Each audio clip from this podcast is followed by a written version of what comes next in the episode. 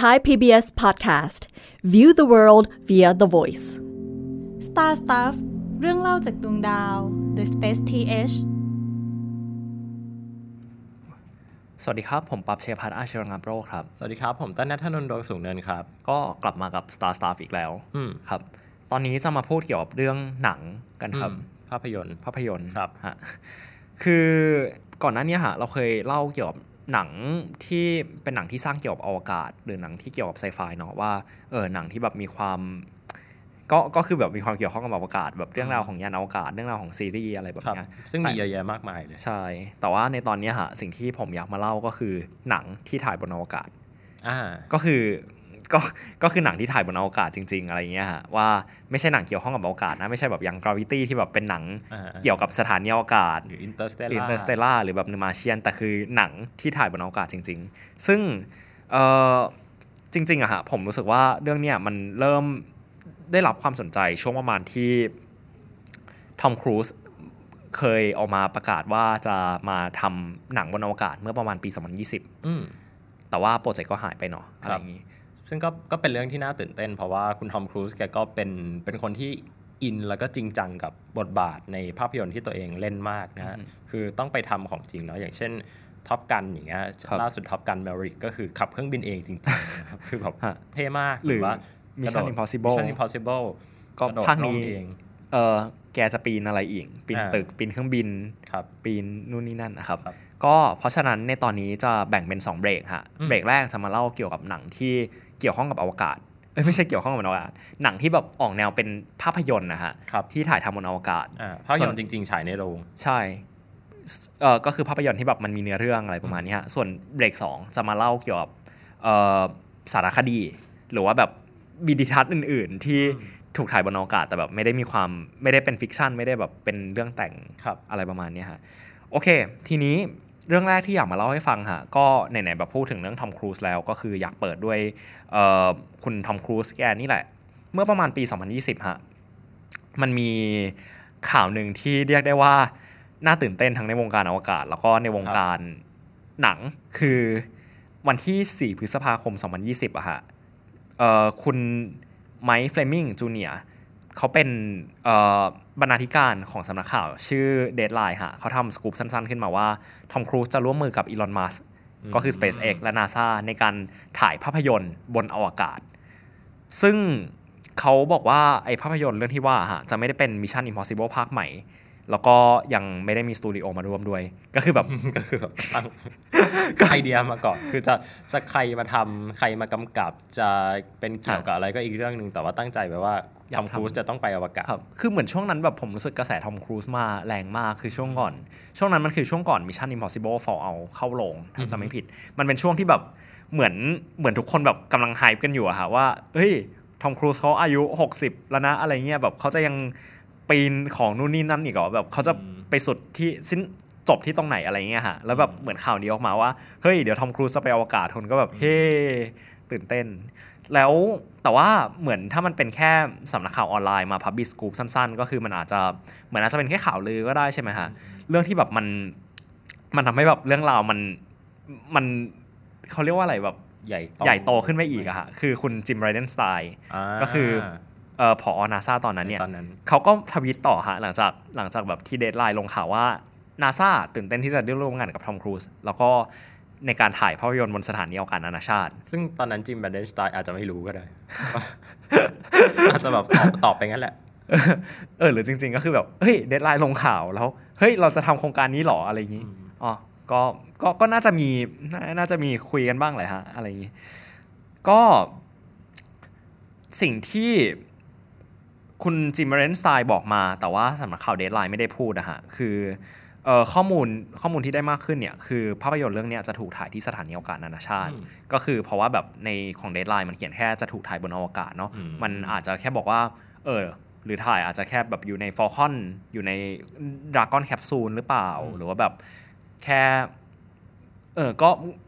มันมันมัน ควา ก็ไม่ เป็นป ไม่ ได้หลายแบบ ใช่ แล้วจะไปถ่ายที่เทียนกงสถานีอวกาศจีน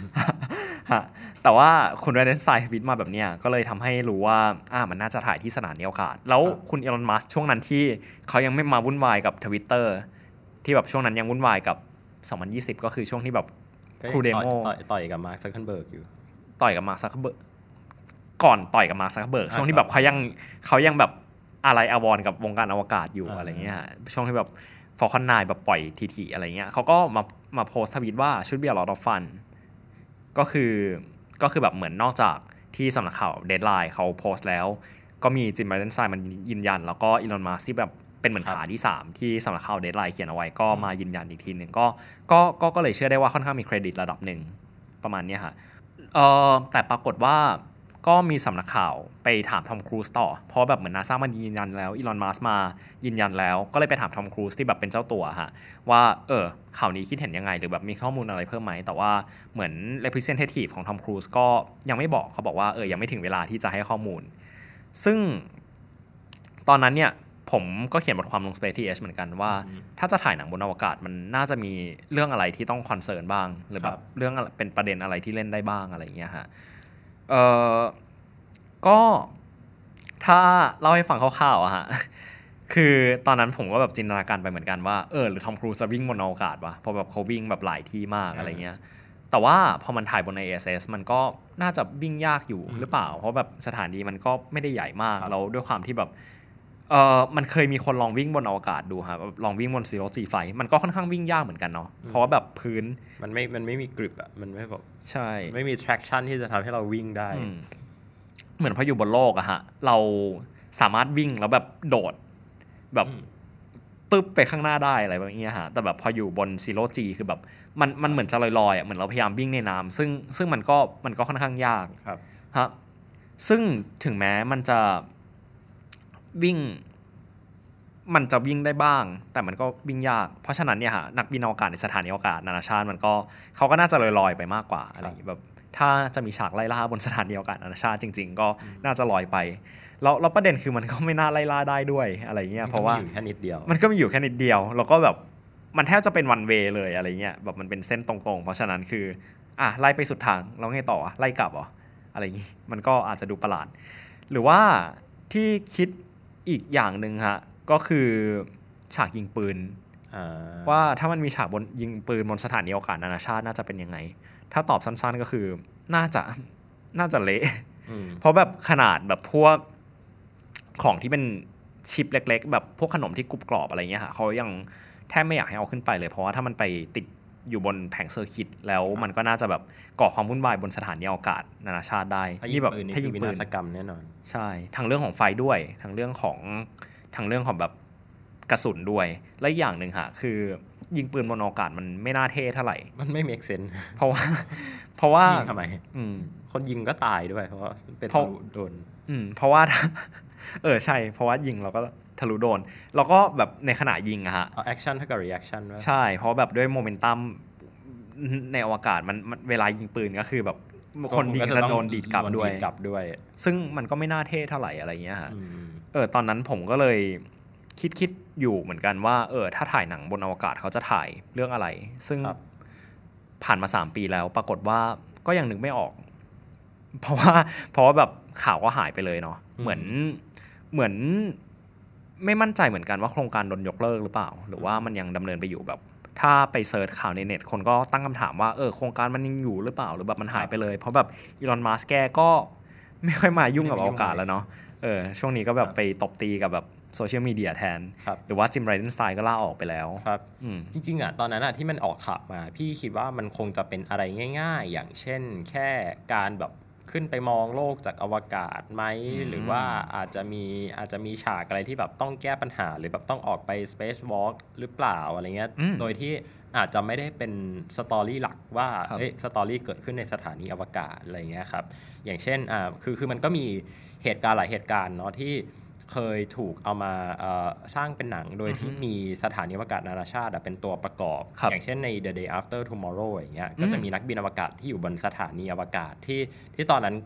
ปีแบบ 2004อ่ะก็ ครับ คือหน้าตาสถานีอวกาศก็จะไม่ได้เหมือนกับปัจจุบันอะ ก็เป็นเก่า ใช่ใช่ เอ้ย มองมองกลับลงมา เล็กๆเอบนโลอ เออมองกลับลงมาบนโลกแล้วก็แบบโอ้โหเห็นแบบโลกกำลังแตกอะไรเงี้ย ครับ ครับหรือแม้กระทั่งในในวิดีโอเกมเอ่อหลายเกมก็มีสถานีอวกาศนานาชาติเป็นฉากหลัง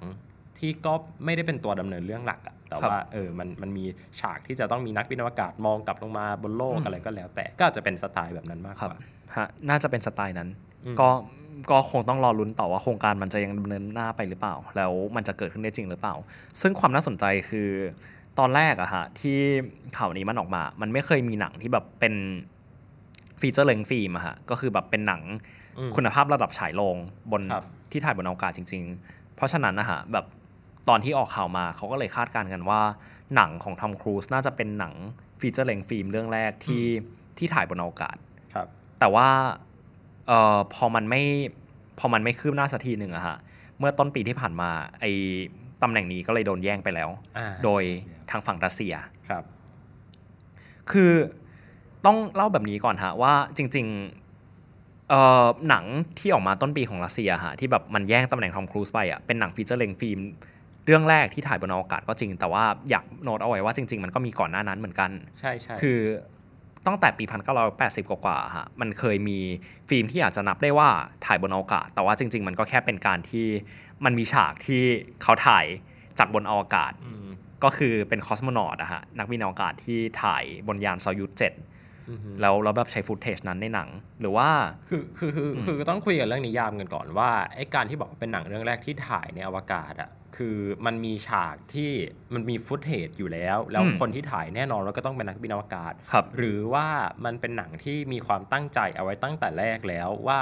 อยาก จะ ได้ฟุตเทจบน อืม อวกาศ โดยที่นักแสดงอาจจะไม่ต้องขึ้นไปอยู่บนนั้นก็ได้ ครับ กับแบบที่สามก็คือแบบที่ ส่งนักแสดง ส่ง ขึ้น นัก ไป แสดงขึ้นไปส่งทีมช่างภาพขึ้นไป แล้วไปถ่ายทำกันบนนั้น เออผมว่าเป็นนิยามที่ดี ม ว่าเออไอ2023 ถ้าเราจะพูดก็คือเป็นหนัง แบบที่ ที่ สาม แบบที่ 3 ที่แบบลงทุนส่งนักแสดงขึ้นไป ทีเนี้ยฮะจากที่แบบผมต้องมานั่งจินตนาการว่าเออถ้าทอมครูซได้ถ่ายหนังบนอวกาศมันจะหน้าตาออกมาเป็นยังไง แบบหนังเรื่องนี้ก็เลยน่าจะพอทำให้เห็นคอนเซปต์คร่าวๆได้ว่า ถ้าแบบมันจะมีการถ่ายหนังบนอวกาศมันจะเป็นยังไงฮะ ครับ คือหนังเรื่องที่ว่าเนี่ยเป็นหนังชื่อ The Challenge ครับ เป็นหนังเกี่ยวกับ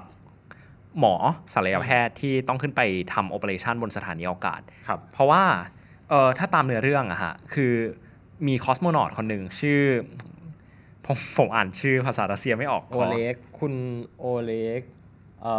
อบ กดัน บดบดดานฟ Bogdanov โอเล็กบดดานฟ ฮะ นะฮะ by the way ชื่อชื่อเรื่องภาษาเอ่อรัส ภาษา เซีย รัสเซีย มันชื่อว่าเอ่อวีซอฟนะครับ Wisov Wisov นะครับอืม ฮะ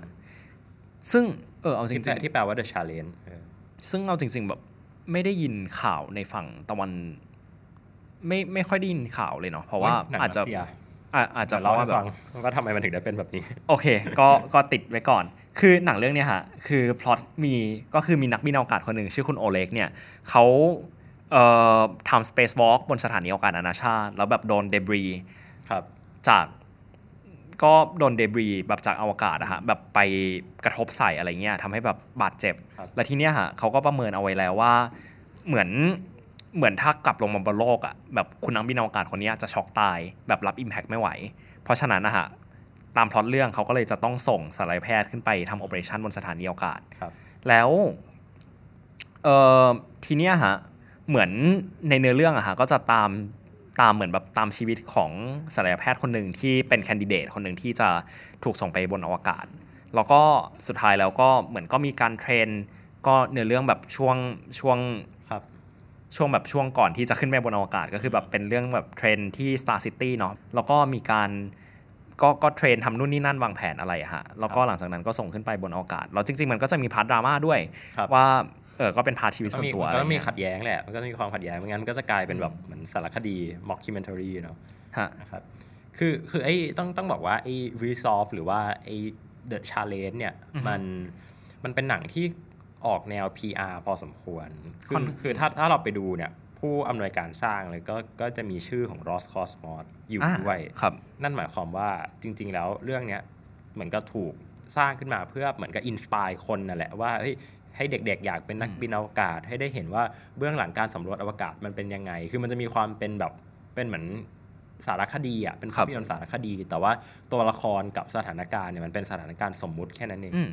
ก็ผมรู้สึกว่าเรื่อง geopolitics ในช่วงนั้นมีผลมาก เพราะว่าช่วงที่เขาแบบทำหนังอะฮะมันคือช่วงประมาณปี 2020 2021 2022 ครับ คือมันคือช่วงที่แบบกระแสกระแสแบบเรื่อง The New Space Race กำลังเกิดขึ้นมา ใช่ใช่คือ ว่า ตอนนั้นน่ะรัสเซียถอนตัวจากอาร์ตมิสแล้ว อืมก็คือเป็นช่วงที่แบบรัสเซียถอนตัวจากอาร์ e ิมิสแล้วก็เหมือนเป็นช่วงที่แบบฝั่งอเมริกาก็ทำอาร์ e ิมิสฝั่งรัสเซียกับจีนก็กำลังร่วมมือกันทำเอ่อ ILI ILRS เนาะก็มันมันมันเห็นเริ่มมันเริ่มเห็นการแบ่งฝั่งชัดเจนนะฮะแล้วแบบผมรู้สึกว่ายิ่งยิ่งพอเรื่องของแบบการบุกยูเครนช่วงนั้นมา ที่แบบมันก็น่าจะทำให้หนังแบบมันได้รับการสปอร์ตขึ้น ก็จริง ๆ โครงการมันก็มีก่อนหน้านั้นแล้วแหละ แต่ว่าแบบพอมันเกิดอันนั้นก็รัฐก็น่าจะพยายามดันมากขึ้นเหมือนกันฮะอันเนี้ยฮะตามเนื้อเรื่องมันคือเป็นศัลยแพทย์ที่ถูกส่งขึ้นไปบนอวกาศเนาะแล้วทางฝั่งโปรดักชันมันเกิดอะไรขึ้นบ้าง อืม ก็มีคนที่เป็นแบบครูสองคนฮะถูก ครับ ส่งขึ้นไปบนอวกาศ คนแรกเลยเนี่ยคือคุณโปรดิวเซอร์แล้วก็พ่วงกับ ก็คือคุณคลิมชิเพนโค อืม ส่วนคนที่สองเนี่ยฮะก็คือเป็นนักแสดงนำคือคุณยูเลีย อืม เปเรสเปเรส ยูยูเลียยูเลียเพลาสลิด เปเรส เปเปราสลิสเปเปราสลิส ครับก็เป็นนักแสดงชาวรัสเซียเนาะ อืมผมผมชอบวิกิพีเดียเขามากเลยว่า ถ้ากดเข้าไปดูอะฮะแบบมันจะเขียนว่าเอ่อ actress actress singer and cosmonaut อ่า เพราะว่าแบบเหมือนขึ้นไปบนอวกาศแล้วก็แบบ เป็น cosmonaut เคลมว่าเป็น cosmonaut ได้ แล้วก็จริง ๆ อีกคนหนึ่งที่ขึ้นไปด้วยอะฮะก็คือคุณแอนทอนแอนทอน อันตอน อันตน คุณอันตน คุณอันตนเชคคาเชคครับเชค เชเชเชครับเพลอฟ เชคคาเปเชคคาเปลอฟ คุณอันตนเชคาเปลอฟ ฮะคนนี้เขาเป็นนักบินอวกาศจริง ๆ แบบเหมือนเป็นแบบคนที่ รี ทำ ทาย อยู่ และ แล้ว แอสตรอนอต ที่เหมือนกับว่ามามา มาช่วยส่งให้แบบให้สองคนนั้นทำภารกิจได้อย่างรอดนะครับ ใช่ เพราะว่าแบบถ้าถ้าถ้าแบบมีคนสองคน ไม่เคยไป นั่งโซยูส อวกาศ ไป เลยมันไม่รอด มันก็ไม่น่ารอดอะไรอย่างเงี้ยฮะ ต้องมีคอมมานเดอร์ ใช่ก็มีคอมมานเดอร์ซึ่งเอ่อมิชชั่นเนี่ยเขาเรียกว่าเป็นมิชชั่นเลยนะ คือเขานั่งโซยูสเขานั่งโซยูสเอ็มสิบเก้าขึ้นไป อืม ซึ่งก็นับว่าก็รัสเซียฮะก็เลยแบบนั่งโซยูสขึ้นไป แล้วก็เขาอยู่บนนั้น 11 วันด้วยกัน ครับ แล้วก็หลังจากนั้นก็กลับลงมาเนาะ ครับ ทีเนี้ยสิ่งที่ผมว่าน่าสนใจไม่ใช่ มันไม่ใช่ช่วงเวลาที่เขาอยู่ เพราะแบบช่วงที่เขาอยู่บนนั้นก็คือถ่ายทำมันไม่ได้อะไร แต่ช่วงที่ผมสนใจคือช่วง pre production หรือว่าช่วงการเตรียมตัว อืม เพราะแบบตอนที่ผมเขียนบทความเรื่องทอมครูซอะฮะผมก็ตั้งคำถามเหมือนกันว่าเออการที่จะขึ้นไปแบบถ่ายหนังบนอวกาศอะมันควรจะมีเทรนนิ่งหรือแบบมี procedure ยังไงบ้าง เพราะว่าคนที่แบบจะขึ้นไปบน ISS ได้อย่างน้อยมันก็ต้องผ่านการเทรนผ่านการกักตัวเนาะซึ่งไออันเนี้ยฮะ เหมือนถ้าลองไปอ่านดูอะมันก็น่าจะทำให้เห็นภาพมากขึ้นว่า ครูของครูของหนังเรื่องเนี้ยฮะที่ถูกส่งขึ้นไปบนอวกาศเนี่ยฮะเขาใช้เวลาเทรนอยู่ที่ยูริกากาลินคอสโมนอทเทรนนิ่งเซ็นเตอร์เป็นเวลาประมาณ 2 เดือน อืม แล้วก็คุณเอ่อชิเพนโคะฮะที่เป็นดีเรคเตอร์ที่ขึ้นไปด้วยอะฮะเขาลดน้ำหนักไป 15 โล อืม เพื่อที่แบบจะขึ้นไปบนอวกาศ ครับ ฮะก็นับว่าค่อนข้างโหดอยู่เหมือนกัน แล้วก็หลังจากนั้นก็มีการกักตัวทำอะไรเหมือน ครันับกบินอวกาศปกติก่อนขึ้นไป ผมก็เลยรู้สึกว่า ถ้ามันจะมีแบบโอเปอเรชันการถ่ายหนังอีกอะฮะมันก็น่าจะมีวิธีการไม่น่าต่างจากนี้มากก็คือเออคุณก็ต้องเทรนการเป็นนักบินอวกาศ ครับ สำหรับการขึ้นไปบน IS แบบระยะเวลา2วีมันก็ค่อนข้างนานอยู่เหมือนกัน แล้วก็หลังจากนั้นมีการกักตัวอะไร ก็ทำให้เห็นภาพมากขึ้น จริงๆ จะบอกว่า procedure ที่ที่สำหรับทีมที่จะขึ้นไปถ่ายทำเนี่ย มันเหมือนกับ procedure ของคนที่จะขึ้นไปเที่ยว คือรัสเซียเนี่ยมันมีความพิเศษอย่างหนึ่งก็คือ ครั เขา บ เปิดให้คนเนี่ยสามารถจ่ายเงินเพื่อขึ้นไปเที่ยวบนสถานีอวกาศนานาชาติได้อยู่แล้ว แล้วก็หลายคนเนี่ยที่เป็นมหาเศรษฐีเนี่ยก็เดินทางขึ้นไปกับยานของฝั่งรัสเซียนี่แหละนะครับ ครับ แล้วก็โปรเซสพวกเนี้ยเหมือนกับว่าทาง Lost Cosmos เขามี procedure มีแบบประสบการณ์อยู่แล้วว่าต้องทำอะไรบ้าง ดังนั้นจริง ๆ สิ่งที่มันแตกต่างอะก็อาจจะเป็นแค่เรื่องของแบบอุปกรณ์ที่มันต้องขนขึ้นไปเพิ่มเท่านั้นเอง ก็ประมาณนี้ อืม ซึ่งผมว่าเออแล้วก็หลังจากที่หนังฉายอะฮะแบบจริง ๆ สารภาพว่าตอนแรกอะผมไม่คิดว่าหนังมันจะประสบความสำเร็จขนาดนั้น อืม เพราะว่าก็ไม่ได้ยินข่าวเลยอะไรประมาณเนี้ยฮะคือถ้าลองไปดูคือสำนักข่าวฝั่งฝั่งที่เป็นแบบภาษาอังกฤษแทบไม่ได้เขียนเลย อืม อืมแต่ปรากฏว่ามันเป็นหนังที่ค่อนข้างป๊อปปูล่ามากในรัสเซียฮะ ครับ คือสุดท้ายแล้วเนี่ยหนังเรื่องเนี่ยเขาทำรายได้ไป มากกว่า 1,000 ล้านรูเบิล อืม 1,000 ล้านรูเบิลถ้าลองคิดมาเป็น อา ตัว จ เล ริ ข งก็ไม่ ไทย เยอะนะเออ ก็ 400 ล้าน มันก็สี่ร้อยล้าน ซึ่ง คือโอเค โอเค เออ จริง ๆ มันก็ไม่ได้เยอะขนาดนั้นนี่หว่า แต่ว่าเหมือนมันก็เขียนเอาไว้ฮะว่าแบบมันเป็น hottest highest grossing Russian film on its opening day อืม อืมก็แปลว่าคนรัสเซียก็น่าจะค่อนข้าง ใช่ สนใจหนังเรื่องนี้อยู่ ซึ่งก็นับว่าดี ครับ คือ คือเมื่อกี้ติดค้างปั๊บเอาไว้เรื่องว่าไอ้ไอ้หนังรัสเซียเนี่ยมันเป็นยังไง คือต้องเล่าให้ฟังอย่างนี้ว่าหนังรัสเซียเนี่ยมัน มันเหมือนคนละโลกกับ คนละโลกกับเราอะคนละจักรวาลกับเราเลยอะเออ เคยดูหนังรัสเซียปะ เออ ที่แบบ เคย ป็น แต่ ป็นหนังรัส เก่า ซียอะไร มากๆอะ เออ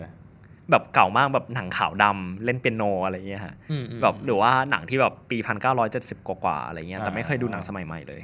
คือคือพี่อยากมีโอกาสได้ดูหนังรัสเซียสมัยใหม่อยู่บ้าง แล้วก็ได้มีโอกาสไปเทศกาลภาพยนตร์รัสเซียที่จัดโดยสถานทูตรัสเซีย ครับ ซึ่งเอ่อตอนนั้นเขาก็เอาภาพยนตร์เรื่องเออประวัติของคุณอเล็กซีลีโอนอฟมามาฉายอะว่า ครับ แบบกว่าจะเป็นนักบินอวกาศคนนี้มีแบบเป็นหนังชีวประวัติอะมีที่มาที่ไปเป็นยังไงบ้าง ซึ่งการดำเนินเรื่องอะโคตรเหนื่อยเลย คือหนัง อืม รัสเซียมันจะมีความแบบ เล่าไปเรื่อยๆ เล่าไปเรื่อยๆ ซึ่งพอพล็อตของตัว The Challenge เนี่ย หรือว่า w i s o f เนี่ย อือฮึ ออกมาเนี่ย พี่รู้สึกว่า เฮ้ยทำไมมันมันมันมันโคตรหนังรัสเซียเลย คือแบบ ครับ เปิดมาด้วยแบบว่าเอ้ยเกิดเหตุการณ์นี้ขึ้นนะ แล้วก็คนก็ผ่านเหตุการณ์เลยสำคัญสำคัญต่อไปเรื่อยๆ ใช่ไหม อืม ทีเนี้ยหนังรัสเซียมันจะชอบมาพีคตอนท้าย คือจะมีแบบความแบบเหมือนแฟลชแบ็กย้อนกลับมาเอออย่างเช่นแบบหนังแบบประวัติของอเล็กซีเลียนอฟที่พี่ไปดูมาเขาก็จะแบบเหมันย้อนกลับมาว่าแบบ อืม เห็นตัวเองตอนเด็กเห็นตัวเองแบบเป็นเด็ก อืม กำลังแบ อื บ ม ว่าเล่นไล่จับกับหิ่งห้อยอะไรในตอนที่ตัวเองกำลังแบบ Space Walk อยู่อะไรเงี้ยคือมันจะมีความแบบนี้อยู่ แล้วก็อีกอย่างหนึ่งก็คือมันมันชาตินิยมมาก อ่า มันมันเป็นหนังที่มีความชาตินิยมสูงมากคก็รั จะ บ เป็นเอกลักษณ์ของแบบหนังรัสเซีย อืม ซึ่งถ้าเอามาดูอ่ะ บางคนก็จะชอบ เพราะว่ามันมันมีเอกลักษณ์ของรัสเซีย แต่บางคนที่แบบดูหนังแบบโหเป็นสายคริติกจริงจังเลยก็จะรู้สึกว่าแบบโหทำมาไม่น่าดูเลยไม่ค่อยสนุกเท่าไห ร่ ฮะ หรือว่าเอาจริง ๆอ่ะเราอะอาจจะดู เพราะว่ามันเกี่ยวข้องกับอวกาศก็ได้ อืม ถ้าให้ไปดูหนังรัสเซียเรื่องอื่น ๆ ที่มันมีวิธีการดำเนินเรื่องแบบเดียวกันอ่ะ อืม เราก็อาจจะรู้สึกว่าให้ยมันไม่สนุกก็ ครั ได้ บ จริง ๆ พูดถึงหนังหนังรัสเซียเอากาศเหนื่อย ผมนึกถึงเรื่องหนึ่งเลยอะฮะที่แบบพูดแล้วเห็นภาพเลยคือ Solaris อ่าใช่เออซาลาลิส หนัง ซาลาลิสแบบ เก่ามากปี 1972 ใช่ใช่ คือเป็นหนังของพ่วงกับรัสเซียฮะชื่อแอนเดรียเอ่อทาคอฟสกี้ ครับ คือคนนี้เขาด่าว่าแบบอาสเปซโอดิซีมันมันตื้นเขินเกินไปอะไรอย่างเงี้ยฮะ อ่า หรือแบบไซไฟมันมันมันเน้นแต่เทคโนโลยีอะทางนั้นที่จริง ๆ เราควรกลับมามองมนุษย์อะไรเงี้ยแบบเรื่องโซลาริสมันก็เลยเป็นเรื่องที่เกี่ยวข้องกับเอ่อการมองย้อนกลับมาหามนุษย์กับเรื่องของโทรมาเนาะเออถึงแม้แบบเซตติ้งจะเป็นเรื่องอวกาศแล้วเอาจริง ๆ คือเนื้อเรื่องมันเหนื่อยเหนื่อยมากแบบ ใช่ มันสโลเบิร์นมาก แต่แต่ก็นับว่าเป็นหนังที่ดี นั่นแหละ เรื่องหนึ่งเออครับ สรุปเบรกแรกก็มาเล่าเรื่องของทอมครูซเนาะ อืม ที่แบบโอเค พี่แกก็ตั้งใจจะเป็น ขึ้นไป ขึ้นไปแสดงหนังบนอวกาศแต่ ครับ 3 ปีมาแล้วก็ยังไม่เห็นความคืบหน้าก็รอลุ้นต่อว่ามันจะเกิดอะไรขึ้นกับเรื่องของหนังรัสเซียที่สรุปแซงหน้าขึ้นไปเป็นหนังเรื่องแรกที่แบบถ่ายทำอย่างจริงจังบนอวกาศ แล้วก็ทำรายได้มาหลายร้อยล้านเหมือนกันฮะทีนี้เดี๋ยวกลับมาเบรกสองกับการคุยเรื่องเกี่ยวกับการถ่ายทำอะไรบนอวกาศที่ไม่ใช่หนังกันบ้างฮะ อืม ครับ Star Stuff เรื่องเล่าจากดวงดาว The Space TH โอเคครับ กลับมาที่เบรก2เบรกเมื่อกี้เราเล่าเรื่องหนังไปแล้วเนาะเบรกนี้เราจะมาเล่าอะไรที่แบบมันไม่ใช่หนัง ครับ เขาไม่ใช่หนังเนี่ยมันพูดได้หลายอย่างมาก ก็เอ่อถ้าผมคิดแบบเร็วๆเนี่ยฮะอย่างแรกเลยเนี่ยคือสารคดี อืม มันมีสารคดีอยู่หลายเรื่องเหมือนกันที่แบบถูกถ่ายบนอวกาศเนาะ เอาจริงว่า พอบอกว่าสารคดีที่มันมีฉากที่แบบถ่ายทำในอวกาศเนี่ย มันเยอะมากเลย อ่ะ คือ Space TH ก็นับอ่ะ คือคลิป อืม Space TH ใน YouTube ก็นับว่าถ่าย เพราะว่า ทำใอวกศ มันมีฟุตเทจในอวกาศ หรือแบบ Star Stuff ก็นับเพราะแบบมันก็มีฟุตเทจในอวกาศ อืมเนี่ยเขาฉากหลังข้างหลังเนี่ยนะก็ถ่ายทำในอวกาศนะฮะ อืมแต่ว่าเหมือนผมรู้สึกว่ามันก็อาจจะแบ่งได้เป็น 2 เคสเหมือนกันนะฮะ แบบเคสแรกคือฟุตเทจที่แบบมันมันเกิดขึ้นมา เพราะว่าหน่วยงานอวกาศต้องการถ่ายฟุตเทจนั้นอยู่แล้วอะไรเงี้ย อืม อย่างเช่นแบบนาซาถ่ายแบบ stage separation หรือว่าแบบไปลงสอดบนดวงจันทร์อะไรเงี้ยคือถึงมันไม่มีสารคดีมันก็มีภาพนั้นอยู่แล้ว ก็คือเราสารคดีเป็นแค่แบบการคอมไพล์แล้วรวมกับแบบเหมือนสัมภาษณ์หรือนู่นนี่นั่น อืม กับอย่างที่ 2 เลยเนี่ยฮะก็คือสารคดีที่ ที่ตั้งใจถ่ายมาเลยอะไร อยากได้ เงี้ย ฟุตเนี้ย ใช่ ซึ่งสารคดีเรื่องที่แบบอยากเอามาเล่าให้ฟังที่ดังมาก ๆ เลยเนี่ย ก็คือเรื่อง A Beautiful Planet ครับ A Beautiful Planet เนี่ยฮะเป็นสารคดีที่เรียกได้ว่าค่อนข้างลงลงทุนระดับหนึ่งในการถ่ายบนอวกาศ คือมันเป็นสารคดีเอ่อ IMAX อะฮะ อือฮึ ก็คือทีมที่ทำเนี่ยเขาส่งกล้อง IMAX ขึ้นไปบนสถานีอวกาศ ถึงเขาจะไม่ได้ส่งครูขึ้นไปด้วยก็จริง อืม แบบไม่ได้ส่งแบบตากล้องขึ้นไป แล้วแบบ ใช้นักบินอวกาศเป็นคนถ่ายให้อะไรเงี้ยแต่ว่าการที่แบบเขาส่งกล้องขึ้นไปเออเราก็แบบบอกให้นักบินอวกาศถ่ายนู่นนี่นั่นมา มันก็น่าจะเรียกได้ว่าเป็นความตั้งใจที่ทำให้เราสามารถนิยามได้ว่ามันเป็นสารคดีที่ถ่ายขึ้นมาเพื่อเป็นสารคดีอะไรเงี้ยซึ่ง การส่งกล้อง IMAX ขึ้นไปเนี่ยฮะมันก็เรียกได้ว่าค่อนข้างค่อนข้างโหดใช้ได้อยู่เหมือนกันเพราะกล้องกล้อง IMAX มันไม่ได้เป็นกล้องตัวเล็กๆอะฮะ เออ มันเป็นกล้องที่แบบขนาดใหญ่ มากเราแบบมันแปลว่าทุนการส่งขึ้นไปมันก็ ใช่ ค่อนข้างแพง อีกอีกอย่างก็คือมันไม่จำเป็น เพราะว่าบนสถานีอวกาศนานาชาติเนี่ยมันมีกล้องอยู่แล้วหลาย อืม ตัวมาก มี กล้องแบบ Nikon นิคอน มีนู่นนี่ แคน นั่น นอน ครับ โกโปก็มี อืมแต่เข้าใจว่าน่าจะเป็นพี่ IMAX เนี่ยฮะเขาอยาก เขาอยากแบบโปรโมท IMAX แล้วก็จริง ๆ หนังเรื่องนี้ตอนออกมาครั้งแรกมันเป็นแบบ Exclusive Release ใน IMAX ด้วย อือฮึ เออแบบก็เลยเข้าใจว่า มีฉาย IMAX แค่ไม่กี่ที่ ใช่ ก็เลยเข้าใจว่าแบบ IMAX อยากขายความเป็น IMAX อะไรเงี้ยฮะ ครับ ก็เลยส่งกล้อง IMAX ขึ้นไป แล้วก็ในเรื่องเนี่ยฮะเขาก็เหมือนมีถ่ายแบบโลกจากอวกาศบ้าง มีถ่ายแบบสถานีอวกาศบ้าง ก็มีนักบินอวกาศที่ปรากฏตัวในสารคดีหลายคนเหมือนกันฮะ อืม ก็มีคุณอันตน ที่ อันตอนเชฟเพนคอฟใช่ไหม อันคอนเชปากอฟที่เมื่อกี้แบบเราเล่าไปปรากฏตัวในหนังเรื่องนี้ด้วยเหมือนกัน แล้วก็มีคุณสกอต t คลลี่ สกอต t คลลี่เซเลบอวกาศ สตร์ ซูเปอร์สตาร์ฮะ แล้วก็อีกหลายคนด้วยกัน ก็เป็นสารคดีเรื่องหนึ่งที่สุดท้ายก็เรียกได้ว่าค่อนข้างประสบความสำเร็จเหมือนกันคือคนก็ชมเยอะ ครับ ว่าแบบเออภาพสวย อืม แต่รายได้คุ้มทุนหรือเปล่าอันนี้ก็ไม่มั่นใจเท่าไหร่ ฮะ อาจจะคิดเป็นค่า PR แทนอ่ะอืม อืมทีนี้เออมันก็มีสารคดีแนวๆนี้อีกหลายเรื่องที่ถ่ายบนอวกาศฮะแล้วก็เรื่องหนึ่งที่ดูเหมือนพี่เติ้ลจะชอบเป็นพิเศษก็คือเรื่อง Sixteen Sunrises ฮะ Sixteen Sunrises เรา ป็น เราเคยคุยแล้วรู้จักกับผู้กำกับทำไมแปลว่าเราจะต้องชอบ โอเคฮะ พูดมาแล้วฟังดูแย่เนาะ โอเคอะไม่ไม่เป็นไรเขาน่าจะฟังภาษาไทยไม่ออก อ่า โอเค ก็สาสารคดีเรื่องเนี้ยค่ะเป็นสารคดีที่ออกมาหลังจากสารคดี IMAX ประมาณ ครับ 2 ปี คือเรื่องนี้ไม่ได้เป็นเอ่อจากทางฝั่งอเมริกาเนาะเป็นทางฝั่งฝรั่งเศส ครับ ซึ่งเอ่อเรื่องเนี้ยฮะเป็นเป็นสารคดีที่มีพ่วมกับคนหนึ่งชื่อเปียร์เลกอฟ ครับ เขาเหมือนเอากล้องโยนให้โทมัสเปสเก้อะฮะโทมัสเปสเก้ที่เป็นนักบินอวกาศแล้วก็แบบเอออยู่ถ่ายชีวิตตัวเองมา ครับ อืมแล้วก็มาคอมไพล์เป็นสารคดี ผมว่าชื่อเรื่องก็น่าสนใจแล้วฮะ ว่าแบบมันตั้งชื่อได้แบบ poetic ระดับหนึ่งอะว่าแบบ 16 sunrises ที่หมายถึงแบบสถานีอวกาศนานาชาติก็ก็จะ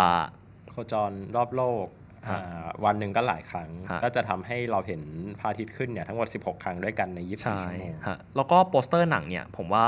เท่มากก็คือเป็นรูปของคุณโทมัสเปสเก้เป่าแซกโซโฟนอยู่ ครับ ซึ่งภาพของคุณโทมัสเปสเก้เป่าแซกโซโฟนในคูโปล่าคูโปล่าคือแบบโมดูลที่มีที่มีหน้าต่างเจ็ดบานนะฮะ ที่แบบมันเห็นพื้นโลก ก็ดูเป็นอะไรที่แบบค่อนข้างฮิตในวงการอวกาศอยู่เหมือนกันนะฮะ แบบเหมือนไม่มั่นใจว่า จริงๆ ไอ้เรื่องเมื่อกี้เนี่ยก็คูโปล่าปะก็มี อืม ถ่ายที่คูโปล่า ใช่เพราะเพราะคูโปล่ามันเป็นมันเป็นหน้าต่างอะฮะ เหมือนแบบถ่ายจากหน้าต่างมัน ก็ ก็เลย รู้ไงว่าอยู่ในอวกาศ ใช่ ก็อืมภาพภาพโปสเตอร์ของสารคดีเป็นรูปคุณโทมัสเปสเก้เป่าแซกโซโฟน ครับ ซึ่งซึ่งผมก็รู้สึกว่าเป็นภาพที่ก็ขายดีระดับหนึ่งอะไรอย่างเงี้ยฮะแบบใช้ในสารคดีด้วยภาพคุณโทมัสเปสเก้แบบไปไปพูดที่ไหนคนก็ชอบเอาภาพนี้ไปขึ้นหรือแม้แต่แบบโอลิมปิก ก็ ตอนรีครีเอทฉากนี้ขึ้น ใช่ ก็เอาคุณโทมัสเปสเก้ไปเป่าเป็นเพลงรามาแซ อือฮึ ในโมดูลคูโปล่าเนาะ ครับ ฮะก็เป็นสารคดีที่น่าสนใจอีกเรื่องหนึ่งเหมือนกันฮะ แล้วก็เราเคยได้ดูจริง ๆด้วย อืม ฮะตอนนั้นเมื่อตอนต้นปีสถานทูตฝรั่งเศสจัดงา คน รับ เนาะเราก็เลยแบบได้มีโอกาสไปดู ถึงเราจะฟังภาษาฝรั่งเศสไม่ออกก็ตาม หนังเป็นภาษาฝรั่งเศส แล้วก็เอ่อ อ่ะมี ก็ อะไรอีก เรื่องสุดท้ายที่อยากมาเล่าวันนี้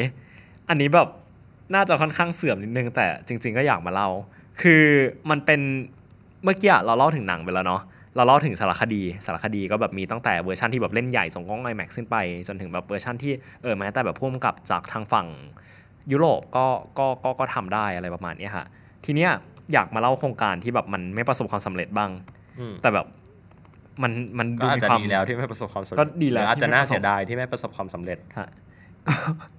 ก็มันมีความกระตุกจิตกระชากใจอะฮะ ก็คือเอ่อโปรเจกต์เนี้ยมันชื่อ sexploration อืมก็คือมาจากคำว่า sex Sex แล้วก็ exploration ใช่ คือ อาจจะเหมือนแบบโฆษณาถุงยางหรืออะไรสักอย่างหนึ่ง ฮะก็โปรเจกต์เนี้ยฮะมันเป็นโปรเจกต์ของ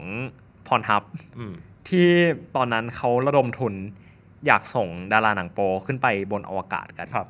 ครับ ก็ตอนนั้นเนี่ยมันคือประมาณปีหลายปีแล้วอะ ว่า ใช่แบบ 2018ว่า น่าจะ หรือก่อน น่าจะ หน้านี้ ประมาณนั้น